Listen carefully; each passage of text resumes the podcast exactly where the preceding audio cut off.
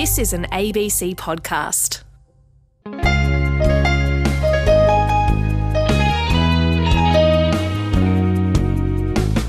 So we're acting as if it's 1999, where we kind of bestride the world like a colossus. But, you know, that's not the world we're living in. We are living in a world of great power rivalry. That means you have to make choices and you have to focus because you can't just dominate everybody.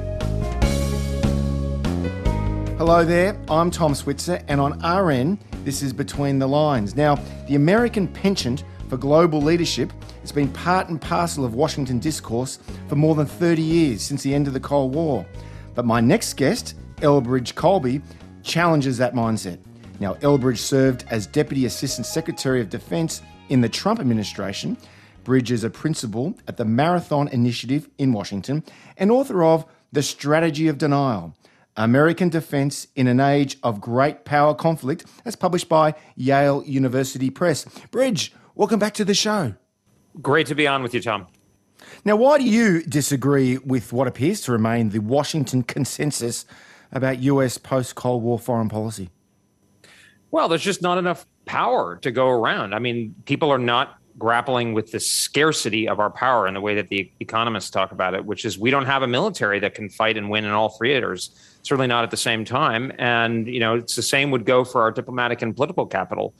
And, you know, just China is an economy roughly the same size as our own. And we have not adapted inside the Beltway and in the kind of, you know, U.S. foreign policy establishment to the reality. And the reality is that China is by far the most significant challenge and Asia is the most important theater. And yet here we are again getting distracted in Europe. And Europe's important, but it's a lot less important than Asia. Yes, well, all the available American public opinion polling evidence would suggest you're right, but Washington, the Beltway, as you put it, both official Republican and Democratic parties, they still subscribe to the notion of America being, in the words of Madeleine Albright, the Democrat Secretary of State in the Clinton administration, America's the indispensable nation. That is still the overwhelming consensus in Washington.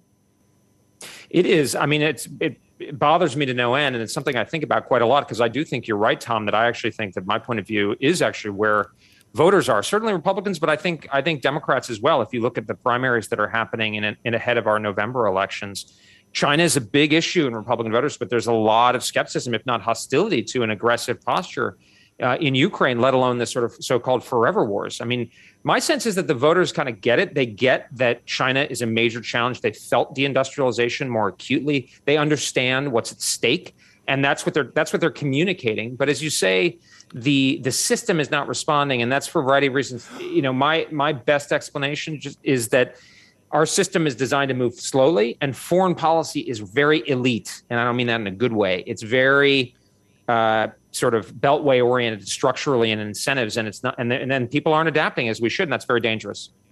My guest is Elbridge Colby, the leading architect of the 2018 U.S. National Defense Strategy, arguably the most significant revision of U.S. defense strategy in a generation.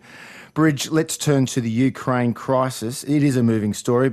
Simple question. What do you think Vladimir Putin wants?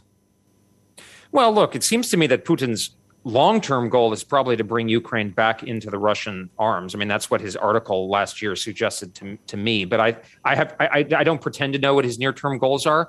But certainly the military mobilization that we're seeing at this point leads me to think that they're fairly significant political goals. I mean, not just keeping Ukraine out of NATO, but maybe some kind of Russian veto or influence directly or indirectly into Ukraine's political structure. But I think, you know, I don't pretend to know what's going through Vladimir Putin's mind on that. Well, as you write in the Wall Street Journal this week, many in the US foreign policy establishment argue that the appropriate US response to any Russian invasion is a major US troop deployment to Central and Eastern Europe. What's wrong with that policy? Well, it's just not grappling with the reality that we are, according to publicly available analysis, we are on a losing trajectory over Taiwan, and Taiwan is not going to be the end of the story with the People's Liberation Army. The Chinese are developing a military that is able to project power pretty soon around Australia's shores and throughout Asia and beyond. I mean, they're looking at a military base in Equatorial Guinea on the Atlantic coast of Africa, for God's sake. So we're acting as if it's 1999, Tom, where we kind of bestride the world like a colossus and we have Madeleine Albright as our Secretary of State, God forbid. But, you know, that's not the world we're living in. And that's what we try to do in the National Defense Strategy of 2018. We are living in a world of great power rivalry. That means you have to make choices and you have to focus because you can't just dominate everybody. Even though there's a lot of public support for the idea that NATO should be entitled to defend and militarily support Ukraine as a sovereign state in the face of Russian aggression. Well, yeah, I mean, I think we should support the Ukrainians. We should provide them with lethal weapons and the financial support as appropriate. But I don't think we should be getting directly involved in its defense. I don't think Ukraine should be a member of NATO. I said that in the book. I don't think it would be wise or strategic.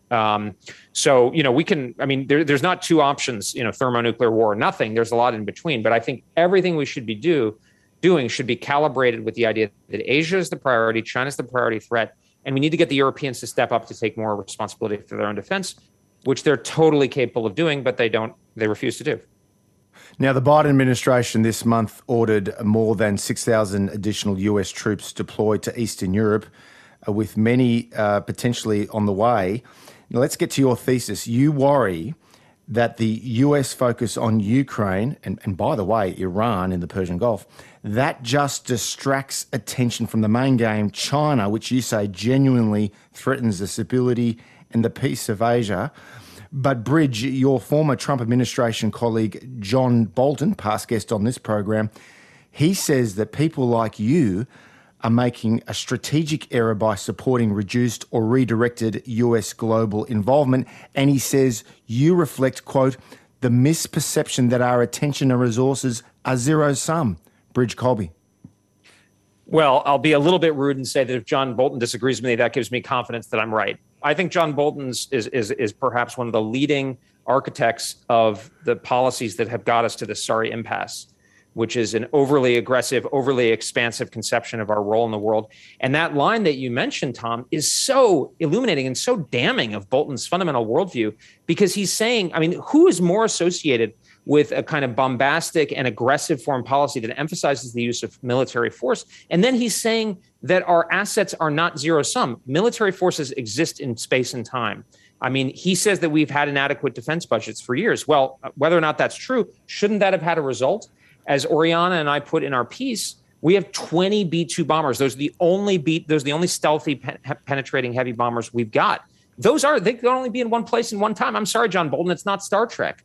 And despite the fact that he wants to be able to lord it over Iran or Venezuela and bomb whoever next, that is going to result in disaster. As Churchill said rightly, we can fight two wars or we can win one. And we got to make sure that we can win the big one.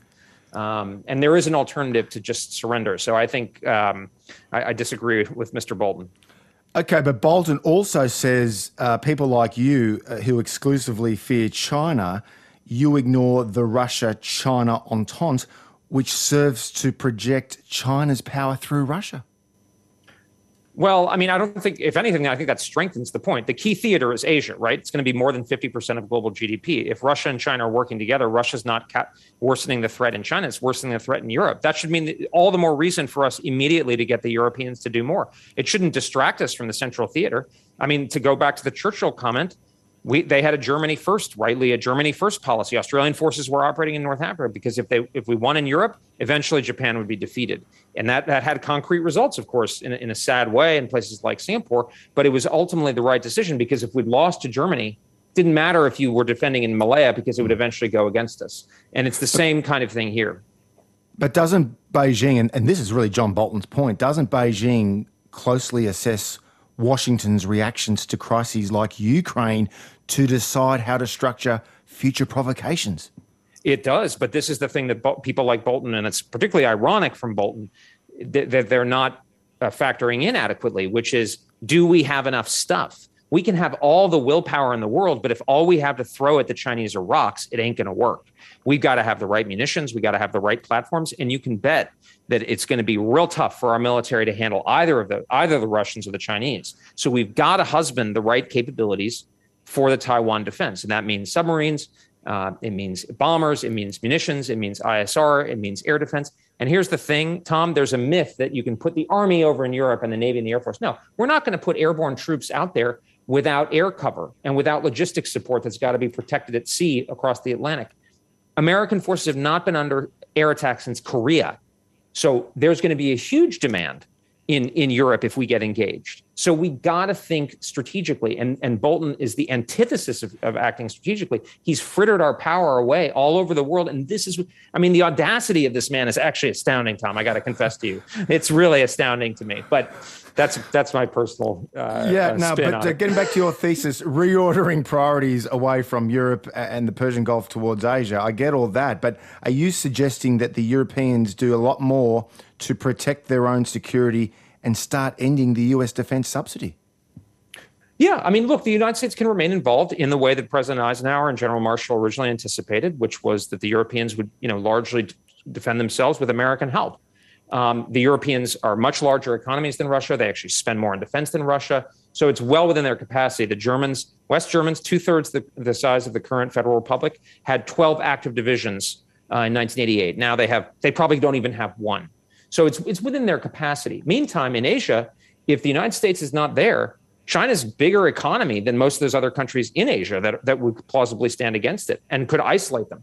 So it's only with significant and leading and primary American involvement is China going to be able to be checked in Asia. And what does this mean for the Persian Gulf? Because obviously since the September 11 terror attacks more than 20 years ago, the United States has, primarily been focused on wars like Iraq and Afghanistan and Libya and even to some extent Syria. What does your thesis mean for America's future deployments in the Persian Gulf? Well, this brings back, and I think it's important, and people like John Bolton need to be listened to in this context, that we are in this position because people like Bolton and those who he's associated with expended enormous amounts of money, military power, and political will. There was a lot of political support in the United States for those wars, and it was frittered away. And now there is fundamental questions about whether Americans should be involved in the world. And I take a position that we should. But those are the people, it's similar like a Robert Kagan who's talking about Taiwan. I mean, these are the people, Bill Kristol, these are the people who really have led us. They've had their hand on the till for a long time. And this is why we are where we are. The Persian Gulf is a distant third, Tom. I mean, it's really not that important. And by the way, Iran is about 1/5, I think, of the economy of the Middle East. It's a threat, yes, but there's the Israelis, the Emiratis, the Saudis, the Abraham Coalition that we can work with and supplement to deny Iran's hegemonic ambitions within the Middle East. And you could also say that because America, thanks to fracking, is now energy independent, it's not so reliant on the Middle East for energy. Yeah, we're not actually. I mean, the ones who are really relying on it are our allies, like the Europeans and the Japanese and the South Koreans. I mean, we should. I know this is a mistake of the current administration, but we should be tapping into our energy resources at home. If you just tuned in, you're on RN. This is Tom Switzer, and my guest is Elbridge Colby. This week, he co-authored an article in the Wall Street Journal titled "Ukraine is a Distraction from Taiwan." It was co-authored with Oriana Skylar Mastro. Bridge, this coming week, so February 21, 28. It marks the 50th anniversary of President Nixon's famous trip to China. It was before our time, although I was actually born, but it took a few years before you were born, but it was a momentous event in world affairs, and it eventually led to the restoration of diplomatic relations between China and the United States. In retrospect, Bridge, given your criticisms of US policy on Taiwan, do you think that Nixon and Kissinger sold out Taiwan to China with respect to the one China policy? Well, I think the opening to China was a great move, and it was the right move. I mean, the key thing, Tom, is that strategy is never final. History is never final. The key thing is, I think as Salisbury put it, is to get rid of the carcass of dead policies or the dead carcass of old policies. It's all a matter of timing. It made sense for us to fight with the Soviet Union against the Germans, but we should have anticipated, as Churchill had recommended earlier, that we were going to have a problem after the war and acted accordingly instead of the kind of naive FDR kind of Truman and so forth position early on. Similarly with China, it made total sense in the latter part of the Cold War, but we should have shifted after the collapse of the Soviet Union more quickly to a more skeptical and kind of balancing approach, but we didn't. I think the particulars with Taiwan, I personally think that Kissinger's legacy will not be great. I mean, it was Nixon's idea. to open to China, not Kissinger. Kissinger, I believe, was initially skeptical about it. And I don't think the negotiations were that good. The Chinese had very little leverage at the time. I mean, Mao ordered the withdrawal of the government from Beijing because he feared a Soviet nuclear strike in 1969. So they were terrified. And so we kind of like gave them Taiwan. Now, Chiang Kai-shek made a mistake because my understanding is, well, made a mistake. He had an opportunity to push for recognition of an independent Taiwan, and he refused to do so because he was a Chinese nationalist. I think that's in the past. I mean, our position now, and has been, that we don't take a position on the territorial disposition of the island of Taiwan. We haven't taken it since the end of the Second World War. So it's an open issue. I don't think we should support this, the independence of Taiwan, as a matter of policy, but I also don't think we're bought into the Chinese one China principle. And, you know, that's, things change, and their behavior has certainly changed. So it's critical that we defend against the forced resolution of the Taiwan issue. It's a very important part of our perimeter. Yes, but there's nothing in US law that requires the US to defend Taiwan if it's attacked, correct? That's true. But actually, if you look at the mutual defense treaties we have with Japan or South Korea or Philippines, they're pretty fuzzy too. Even the NATO treaty is actually fairly fuzzy. It's usually about some reaction. So, I mean, look, treaties are very important, but so is, you know, it's almost like the difference between statutory law and customary law. Or, you know, I mean, there's an accretion of commitments, of behavior, of statements. Or there's the Taiwan Relations Act, which makes clear our opposition to forced resolution of Taiwan. So, and the Biden administration has, if anything, made clearer America's quote unquote rock solid commitment to Taiwan. So I think that issue is actually kind of in the past now. I think it's pretty clear that we're committed to Taiwan. Okay, but given the foreign policy fatigue in the general public, and we talked about this earlier because of those forever wars in the Middle East, I mean, are you confident that America would fight and die for Taiwan? Bridge Colby. I can't predict. What I will say is I do believe the American people understand the threat from China, and I do believe they will support wars that they think are in their interests. And fighting for Taiwan is not about Taiwan. I wish the people of Taiwan well, but this is about America's interests. And America does not want China to dominate the world's largest market area, because we will suffer accordingly, as will Australia and Japan and Taiwan and Europe and others. But I think they will be, if there's a good strategy and if we husband our resources. And again, this is where the John Boltons of the world are so poisonous to good strategy and successful foreign policy outcomes, is we need to make sure that we're not even close to losing in the primary theater. And this frittering away of our hard power all around the world, Venezuela, Iran, name your Cuba, is going to lead to a much greater likelihood of war and defeat over Taiwan. Okay, what about China's Belt and Road Initiative? It reaches throughout the world. Does the US need to match them? No, I mean, I think what we're going to have to do, and I think this is very relevant to Australia, is we're going to have to match China's geoeconomic market scale somehow, right? And that's going to be us, Australia, Japan, probably Europe, South Korea, et cetera. But I don't think, you know, look, China's trying to put a lot of capital to work. A lot of that's probably wasteful. A lot of it's going to provoke a counterbalancing reaction. But we can work with other countries like Japan, South Korea, and others to sort of give good alternatives to countries for you know, looking not to be too dependent on Chinese investment. Okay, finally, Bridge, given all of America's domestic troubles, and we've raised these issues in the past, all that polarization, it is frightening.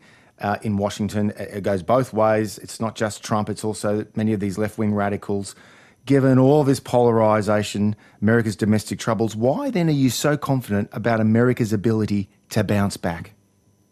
Well, look, I think we have a lot of troubles internally. I'm very concerned about a lot of them, but I just don't see the facts or precedent bearing out this kind of sense that America is not going to kind of be engaged in the world. I mean, first of all, and I think one of your earlier guests, Peter Jennings, I think, made this point very eloquently. But, you know, back in the 60s and 70s, America looked like it was falling apart, huge drug use, crime waves, impeachment of a president. And we bounced back with Reagan and stuff. And I mean, this idea that America is this sort of kind of Denmark is not true. I mean, America's always been a pretty chaotic and kind of rough and tumble environment. I don't want to diminish what's going on today, but I mean, we've had a lot of ferment, I would say, over the generations. So this, I don't think this is especially out of character for us. And the other thing is, I don't see the evidence for this notion that we are pulling back from China. If anything, the Biden administration has largely continued, at least rhetorically, the Trump administration's focus on China and a more confrontational approach towards China. Democrats are moving in that direction as well, partially because I think they see where Biden has and how China's treating Biden. And then also the opposition party is largely in favor of a tougher approach to China. So, I mean, I don't think being weak and soft on China is a winning strategy politically, even though we disagree. In fact, the one area you tend to find agreement in Washington is probably that China is a major threat. One of those bipartisan issues. So the bottom line here is that Taiwan is more important than Ukraine, and the US has no hope of competing with China and ensuring Taiwan's defense if it's distracted elsewhere. Bridge, great to have an American conservative critic of neoconservatism on our end. Thanks so much for being on Between the Lines, mate. Great pleasure, Tom. Thank you. That was Elbridge Colby, principal at the Marathon Initiative and author of The Strategy of Denial, American Defense in an Age of Great Power Conflict, as published by Yale University Press.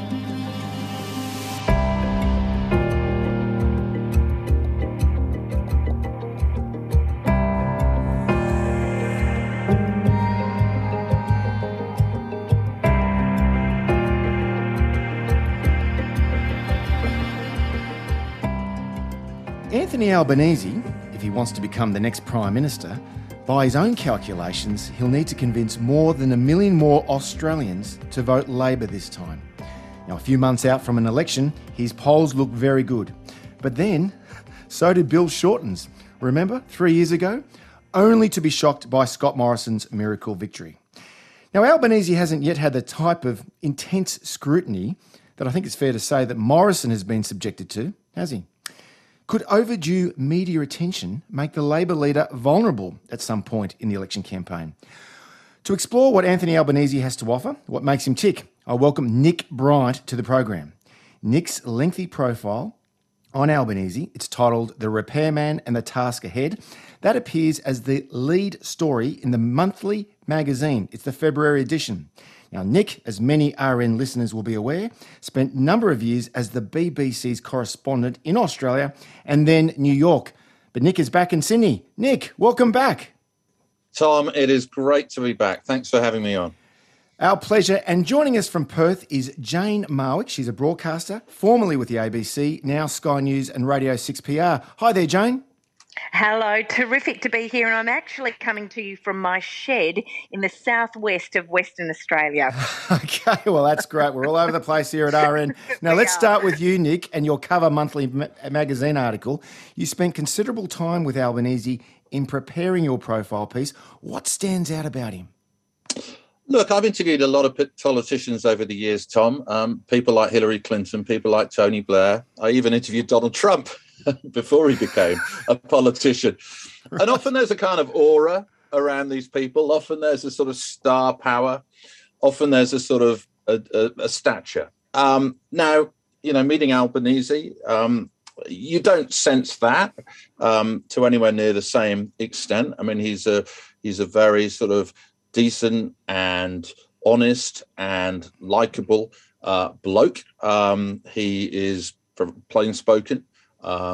He is, you know, loves talking in sporting metaphors. He loves talking about his love of the Rabbitohs. Well, indeed, he was on this program just before the election, and I'm a South Sydney supporter, Nick, and we naturally bond. We've known each other for a while, mainly because of South Sydney.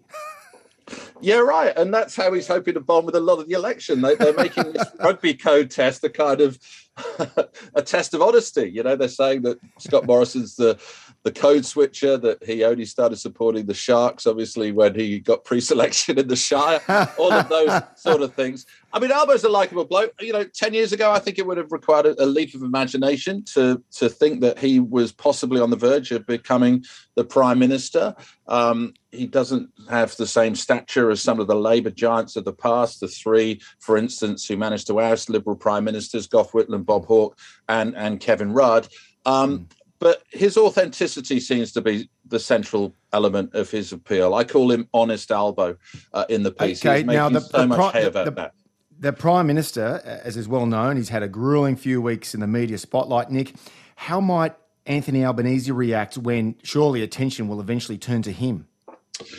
Well, I sort of suggest in the piece that he might consider pursuing a kind of Joe Biden basement strategy during the campaign, which is essentially to hide away, as Joe Biden did during 2020 in the midst of COVID, and kind of reemerge the victor, and really allow Scott Morrison's government to self-immolate, because there's this sense at the moment that, you know, Scott Morrison does seem to be in a bit of trouble. The Liberal government does look a bit tired after all these years in office. And in some ways, you know, Albanese, who hasn't been that front and centre for much of the past 2 years. Often it seemed like the state premiers have been the de facto leaders of the opposition. You've had the prime minister, post-prime ministerial triumvirate of Paul Keating, Malcolm Turnbull, Kevin Rudd. They've been laying punches. I talk in the piece of how that sort of French musketeer, Emmanuel Macron, has probably done more than any domestic politician to sort of cement this idea that Scott Morrison is a political liar over the submarine row. But no, I mean, obviously, Anthony Albanese is starting to adopt a higher profile. Ever since the start of the new year, he's been going to places like Queensland. Obviously, he's been far more prominent in the media. And you're right, he is going to come under a lot more scrutiny. But perhaps Albanese benefits from the same thing that Morrison benefited from 3 years ago, which is people don't know as much about him. And I think when they don't know as much about a politician, they tend to be more prone to giving them the benefit of the doubt. Well, let's bring Jane Marwick in here. Jane, your thoughts on Albanese as Labor leader. I mean, are you struck by the so far limited media scrutiny of the Labor leader? Yes, I am. And I think Nick really nailed that in that terrific piece in The Monthly when he talked about, because even before I read it, I'd been thinking to myself, Albanese, as he says, spaghetti bolognese, Albanese, is, that's how he describes his surname. He has made himself a very small target. And it's interesting when you compare his run compared to Bill Shorten's, and I think he has learned the lessons of Bill Shorten, who was really front and centre and made himself a bigger target, if you like. I think Albanese has been very, very clever, but I went back and I hadn't watched, I'd only seen snippets of both of their addresses to the National Press Club this year, and it really struck me that the first question to Albanese was very, very soft, a very, very easy question from the press about, and they say, you mentioned free rats tests and how would he have those, how would he roll that out in practice? What would the practicalities be? And you can go back and find that question online. But the first question to the Prime Minister was, did you want to take this opportunity to actually say sorry for the mistakes you've made as Prime Minister? And it goes through COVID, the bushfires and being in Hawaii and all of those really sore points for the PM. So already on the back foot. And I think the Prime Minister probably... by nature of the fact that he's the Prime Minister, and I would argue that the press club in particular are more left-wing, he starts on the back foot this year, Tom. Yes, well, you also mentioned the lack of big policy targets. That's clearly Albo's way of distinguishing Labor today from Bill Shorten's Labor. Nick, this is Peter Harcher, writing in the Sydney Morning Herald. He described Labor's policy menu not just as a small target, but no target. Nick Bryant. Yeah, that's funny you mentioned that, because that came out the day before Albo did this sort of soft launch of Labor's election campaign. And it was in early December. It was at the West Ashfields League Club in Sydney. It was on a place on the border between the city's western suburbs and its more sort of fashionable inner west villages. Now, I said to Albanese's team, you know, did you see Peter Harcher's piece yesterday? It came out the day after they'd unveiled their environmental policy. You know, he used that phrase, no target rather than small target. I expected them to be displeased with that and to sort of run against it. But actually, they seemed quite happy with that characterisation. It was almost as if they regarded the Peter Harcher column as confirmation that mission was accomplished. But can they run and hide on that, though, during an election campaign, Nick? Oh, look, I mean, what Albanese would say is that they have got a policy menu out there. You know, they want to boost sovereign manufacturing. They want to make Australia a renewable energy powerhouse. You know, they want to increase affordable childcare, all of those things. And Albanese makes the point that actually, if you compare Labor's policy menu now to the policy menu that Rudd went to the election with, what, in 2006, and Bob Hawke first won election on, he reckons his actually has more programmatic specificity. That's always, you know, for the voters to decide. Well, now's as good a time as any to remind listeners that the coalition at the federal level has beaten Labor in 7 of the last 9 contests. And of course, in one of those Labor victories, this is Julia Gillard in 2010, Labor only were a minority government. So Labor has won a majority only once since 1993. What does this tell us about modern federal Labor and the difficulties that Albanese might have in forming a majority government? Jane. Well, Tom, I think that in a lot of ways it tells you that in reality they are out of touch with everyday Australians, and I'm not talking about inner city Australians, but people in the far-flung reaches of the country, but that they're very good at strategy, if not so good at broad appeal, and they're very clever at politics. Yes, well, this divide, I mean, the climate wars, for example, I mean, they've been raging for years, Nick, and we'll hear a lot about net zero and energy policy in this election. How does Albanese hope to appeal and reconcile a sort of a green-left urban voter and at the same time connect with outer suburban regional families, some of whom work in fossil fuels or the mining sector? Nick? Yeah, look, he reckons the politics of climate change have changed over the last 3 years. And of course, the politics of climate change have really been the kind of third rail of Australian politics, haven't they, for so many years. One of the reasons why Howard lost, one of the reasons why Kevin Rudd was ousted initially, one of the reasons why Turnbull was too. It's been a difficult policy issue to manage. And, you know, so much of Labor's environment policy right now, which is obviously to have an emissions target which was not as ambitious as Bill Shorten's, but more ambitious than Scott Morrison's, is to try and neutralise the issue. And Albanese reckons he can tell a different story about the environment, which is one of job creation. It's one of how renewable energy actually lowers fuel bills. And there's an interesting point. He said when he saw that VB were doing adverts saying that their beer was brewed with solar power, he thought that was a sign that the politics of Australian climate change has completely shifted. Now, whether that is an optimistic view remains to be seen. But the fact that he is concentrating so much attention on Queensland at the moment, which was obviously a weak point for Labor 3 years ago, that's the test of the policy. Does it sell in Queensland? Yes. Well, is climate change now a political game changer? Jane Marwick. Yeah, I think it still is. And I think what you'll see is, I mean, I think it's wishful thinking. I laughed, Nick, when I read what you'd written about Albanese and the VB ad, because I thought the same thing when I saw that ad. But I think it's more wishful thinking because, look, when you go back to real conservatives, they are very disappointed in the Morrison government signing up to net zero 2050, okay? There's some real disappointment there. And I think that the Morrison government is sort of... has tried to run the argument that, look, we're a safer pair of hands, we've signed up to this one, Labor will go harder.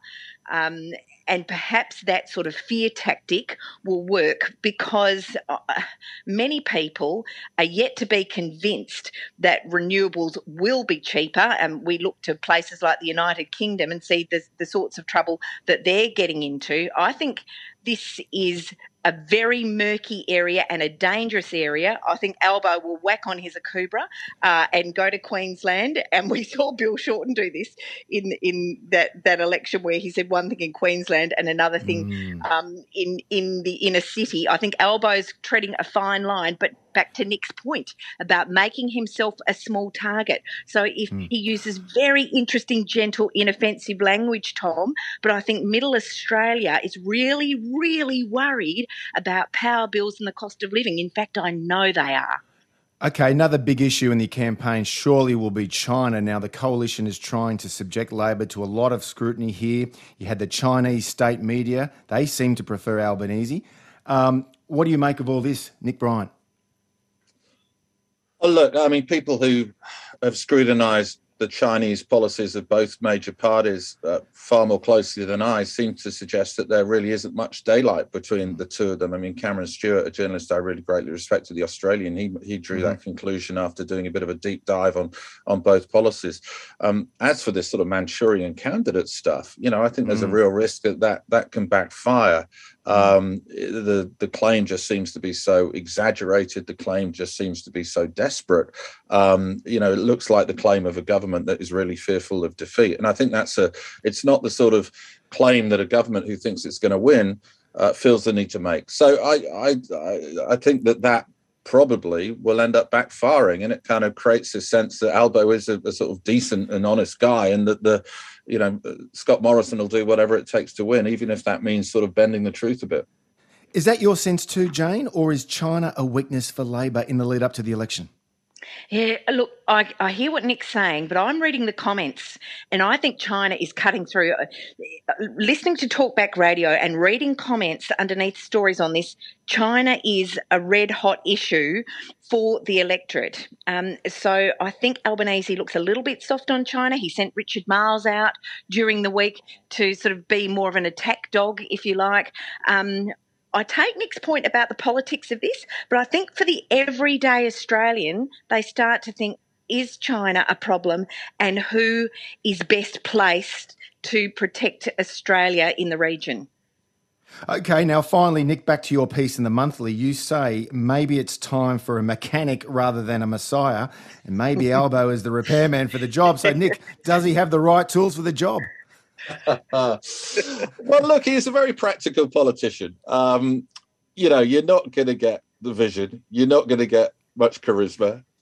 You're not even necessarily going to get it articulated in a particularly concise or clear way. Albo often gets his words jumbled up and his thoughts seem sometimes a bit muddled. But maybe that's where Australia is right now. I think Peter Harcher, going back to Peter, has said if you want visionary politicians, if you want the sort of JFKs and the Barack Obamas, you're in the wrong place. Australia does tend to reward workhorses rather than show ponies, and I think that would be at the heart of Albo's appeal, really. Nick, Jane, a civil, lively exchange during these polarising times. Thanks so much for being on RN. Tom, it's been my pleasure. And an absolute pleasure. Thank you, Tom and Nick. That's Nick Bryant. His profile piece on Labor leader Anthony Albanese, or Albanese, as Jane says, appears in the February edition of The Monthly magazine.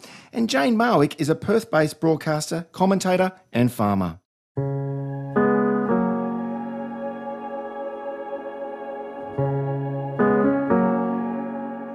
On RN, this is Between the Lines. I'm Tom Switzer. Up next, historian John Edwards takes us back to World War II and one of our nation's darkest days. And then, without any warning, 3-0 fighters came out of a cloud. The 27 Japanese bombers which raided Darwin were escorted by 15 fighters. The enemy plane went off towards the east, one of our planes right on its tail. We got a full view of it. Saturday, the 19th of February, marks the 80th anniversary of the day Japanese aircraft bombed Darwin.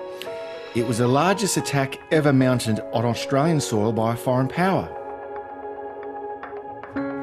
Now, the Prime Minister 80 years ago was John Curtin, and to help us remember those uncertain times and to reflect on the legacy and meaning of it today, let's turn to the distinguished historian John Edwards. A former RBA board member, John is a senior fellow at the Lowy Institute in Sydney and an adjunct professor with the John Curtin Institute of Public Policy at Curtin University in Perth.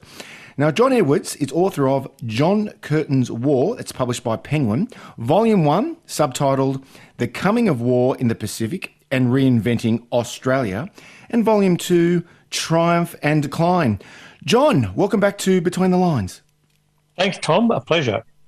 Now, take us back to February 1942. So this is 80 years ago this week. What sort of situation did our country find itself in? Well, the situation was exceedingly grim.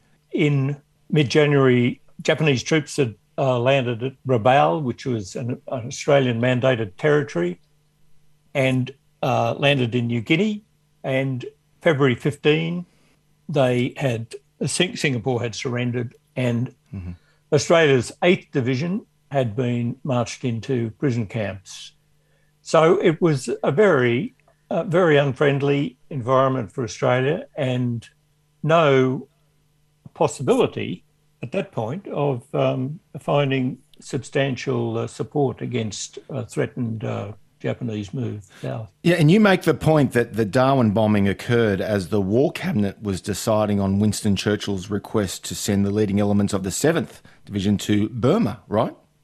That's right, and it played a role in that decision, in that following the surrender of Singapore, and indeed before it, Churchill had suggested that Burma be reinforced against Japanese invasion, and seized upon the fact that the returning Australian 7th Division from the Middle East was nearby, and asked Curtin to permit that division to be sent to Burma, to Rangoon, and Curtin refused.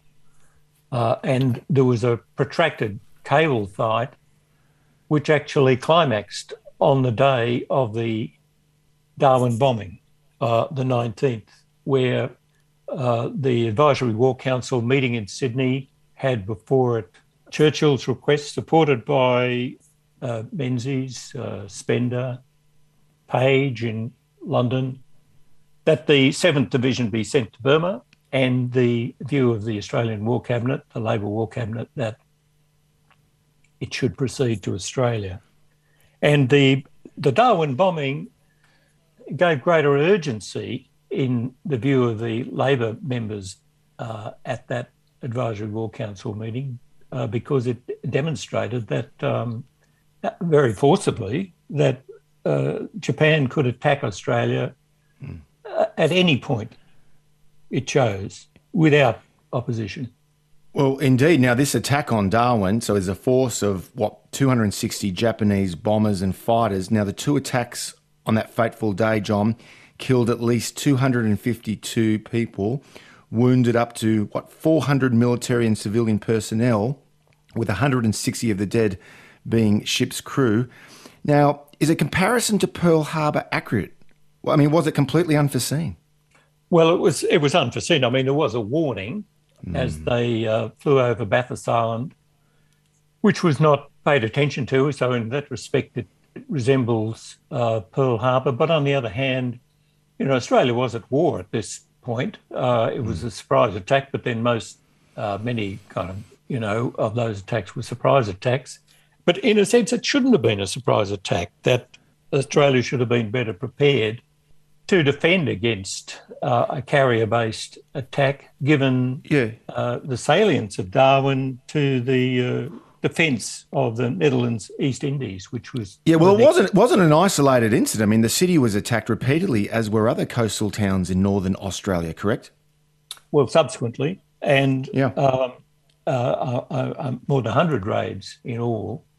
But this was the first big attack, and it was unexpected, and Darwin almost completely undefended. About 20 aircraft, anti-aircraft guns, some planes that many which couldn't fly, which could put up very little opposition. Japan, hugely successful raid. My guest is John Edwards, author of 2 volumes of John Curtin's War. John, let's take the views of the military historian Peter Stanley. He argues that the battle for Australia in World War II is a complete myth. What would John Curtin think? Well, you've got to think, what were the circumstances at the time? The circumstances at the time were that it was within Japan's power to invade Australia if it wished. In fact, the Chiefs of Staff told Curtin that a week later, but 9 days after the Darwin bombing. They said it's within Japan's power, if it chose to do so, to invade Australia. It chose not to. But there was a discussion, as Peter Stanley recognises, there was a discussion in Tokyo about invading Australia, where the naval planning staff thought it was a good idea, the army not, and the army prevailed. But the decision was to cut Australia off, leaving it, the possibility of invasion open subsequently. Not everyone gets behind the war effort. The late historian Hal G.B. Kolpach, he points the finger at organised labour and the wharfies, saying that they can be, quote, held directly responsible for the scale of the resultant carnage when the Japanese struck. What do you make of the Kolpach revisionist argument, John Edwards? Well, the waterside workers, may have may have been slow in unloading ships, but the waterside workers were not responsible for the fact that there were only 20 anti-aircraft guns there. They weren't responsible for the fact that there was no plan on how to respond to an aircraft, to a Japanese raid. And indeed, given the importance of Darwin for the defence of the Netherlands East Indies, which the Australians and the Americans recognised and were utilising Darwin for that purpose, the waterside workers were not responsible for the fact that there were important warships in Darwin. Context is important here. You mentioned before the fall of Singapore, so that was around, what, February 7, 15, so the second to third week of February 1942. Then the bombing of Darwin, which we're talking about now, that's February 19, 1942. Now, yeah. Prime Minister John Curtin had already made that momentous and pivotal decision to turn to the US for support. That was late December 1941. That obviously makes Curtin look very prescient. So this is an arrangement that really has underpinned Australian defence strategy now for generations, right? It has indeed, but perhaps not for the reasons that Curtin imagined. I mean, after all, the idea that America would be chiefly responsible for Australia's defence in the event of a war with Japan was part of British planning also, long before the actual Japanese attack, and was part of, you know, became part of American thinking. The real offence to Churchill in Curtin's declaration that Australia looked to America was that he wanted to deal with America directly rather than through the British. And thus, you know, undermined the entire position of Churchill as the leader of a powerful empire. That was really what went on there. But it's true that subsequently, when the decline of British power was recognised following World War II, and it became more apparent that that instability in Southeast Asia would be prolonged, that Australia used the opportunity of the Japanese peace treaty to insist upon a defence treaty with the US. Mm. Darwin, February 19, 1942. It's the 80th anniversary. John, always great to have you on RN. Thanks, Tom. Pleasure. That's John Edwards, author of 2 volumes of John Curtin's War.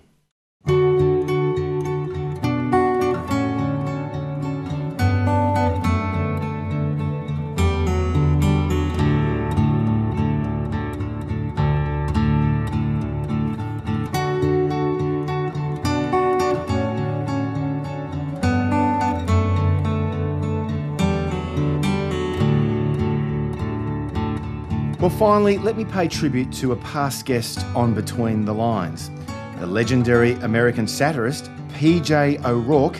He died this week at age 74. Now, P.J., for what it's worth, I think he was one of the quirkiest, wittiest, and most irreverent commentators in America and probably around the Western world.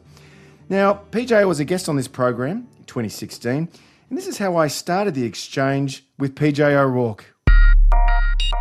G'day, PJ. Welcome back to Australia. Oh, well, thank you. Thank you. It's a fabulous country. Well, listen, you've said your whole purpose in life is basically to offend everyone who listens to NPR. Well, you're on Radio National, the Aussie version of NPR, so offend away.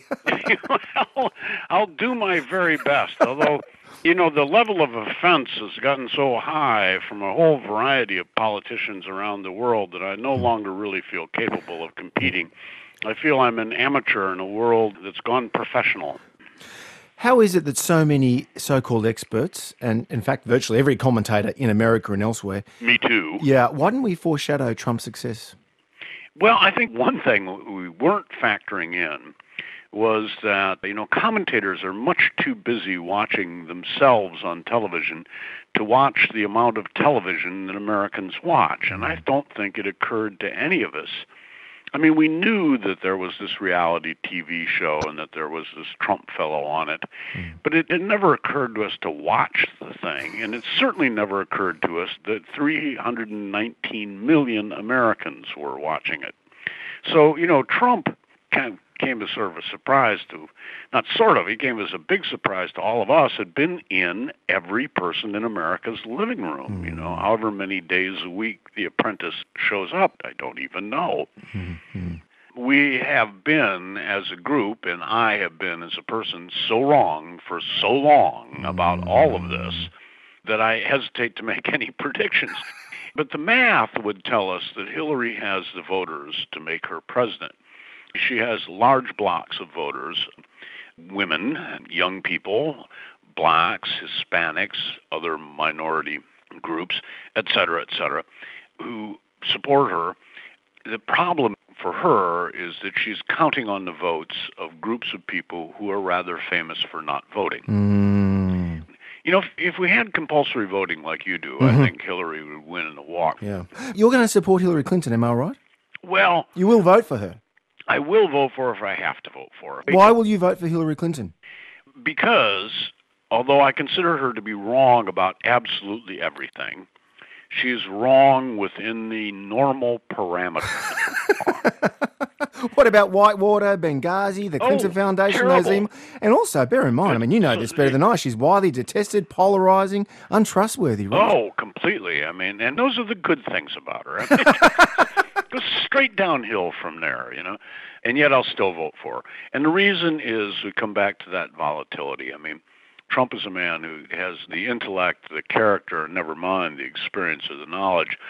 He has no qualification whatsoever to be president, and he's a volatile, unpredictable, extremely shallow to the point of pathological narcissism. It's just too dangerous to have him. Clinton will be bad. In fact, she may be a good deal worse than bad, but she won't be unpredictable. Yeah. And we're not going to get any terrible surprises. Now, I'm hoping, you know, we have this odd electoral system that, you know, where it goes state by state to the Electoral College. If I wake up on election morning in November and somebody, anybody, is 30 points ahead in my state, then I will have the luxury to go vote for the Libertarian ticket, which it doesn't stand a chance in hell of winning. But I live in a swing state, and it may be a tight election. And if it looks like my vote is actually going to matter, I have to suck it up and vote for Hillary. It sure will mean an extra million years in purgatory that I did so. Now, PJ, one party we're overlooking here are the Libertarians. Why won't you embrace them? Well, I do. I mean, I think they're absolutely wonderful. I just don't think they have any chance to win. The Libertarian case is a little hard to make politically because it's basically we'll do less for you. Mm-hmm, elect us and we'll do less for you. Well, what I can't quite work out, I've seen some polls that show something like 5, maybe 10% of Bernie Sanders supporters, they're presumably socialists, say they're going to vote for the Libertarians. How do you account for that? Well, because Sanders, too, was a vote of anger, disappointment, confusion, and frustration. You know, why Bernie? And I said, well, you have to understand how well we killed off communism. And these kids who are supporting Bernie's politics, you know, the Berlin Wall fell on them. We killed off communism so well that the kids who support Sanders don't know what it is. They don't know how badly this thing worked when it was actually tried, because it's gone every place except North Korea. Yeah. And so they felt like they could support this Marxist because they haven't the slightest idea what Marxism is like in action. Bless their little hearts.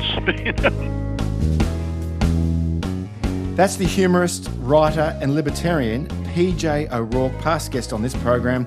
Born November 1947, died this week on February 15.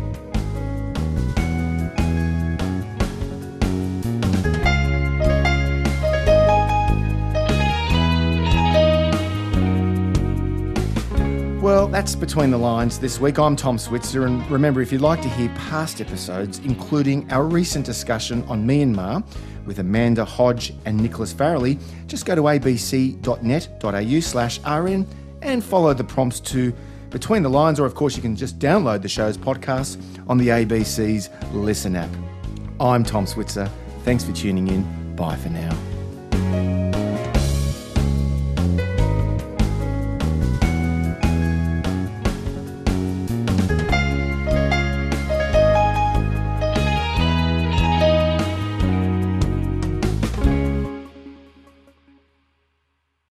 listening to an ABC podcast. Discover more great ABC podcasts, live radio and exclusives on the ABC Listen app.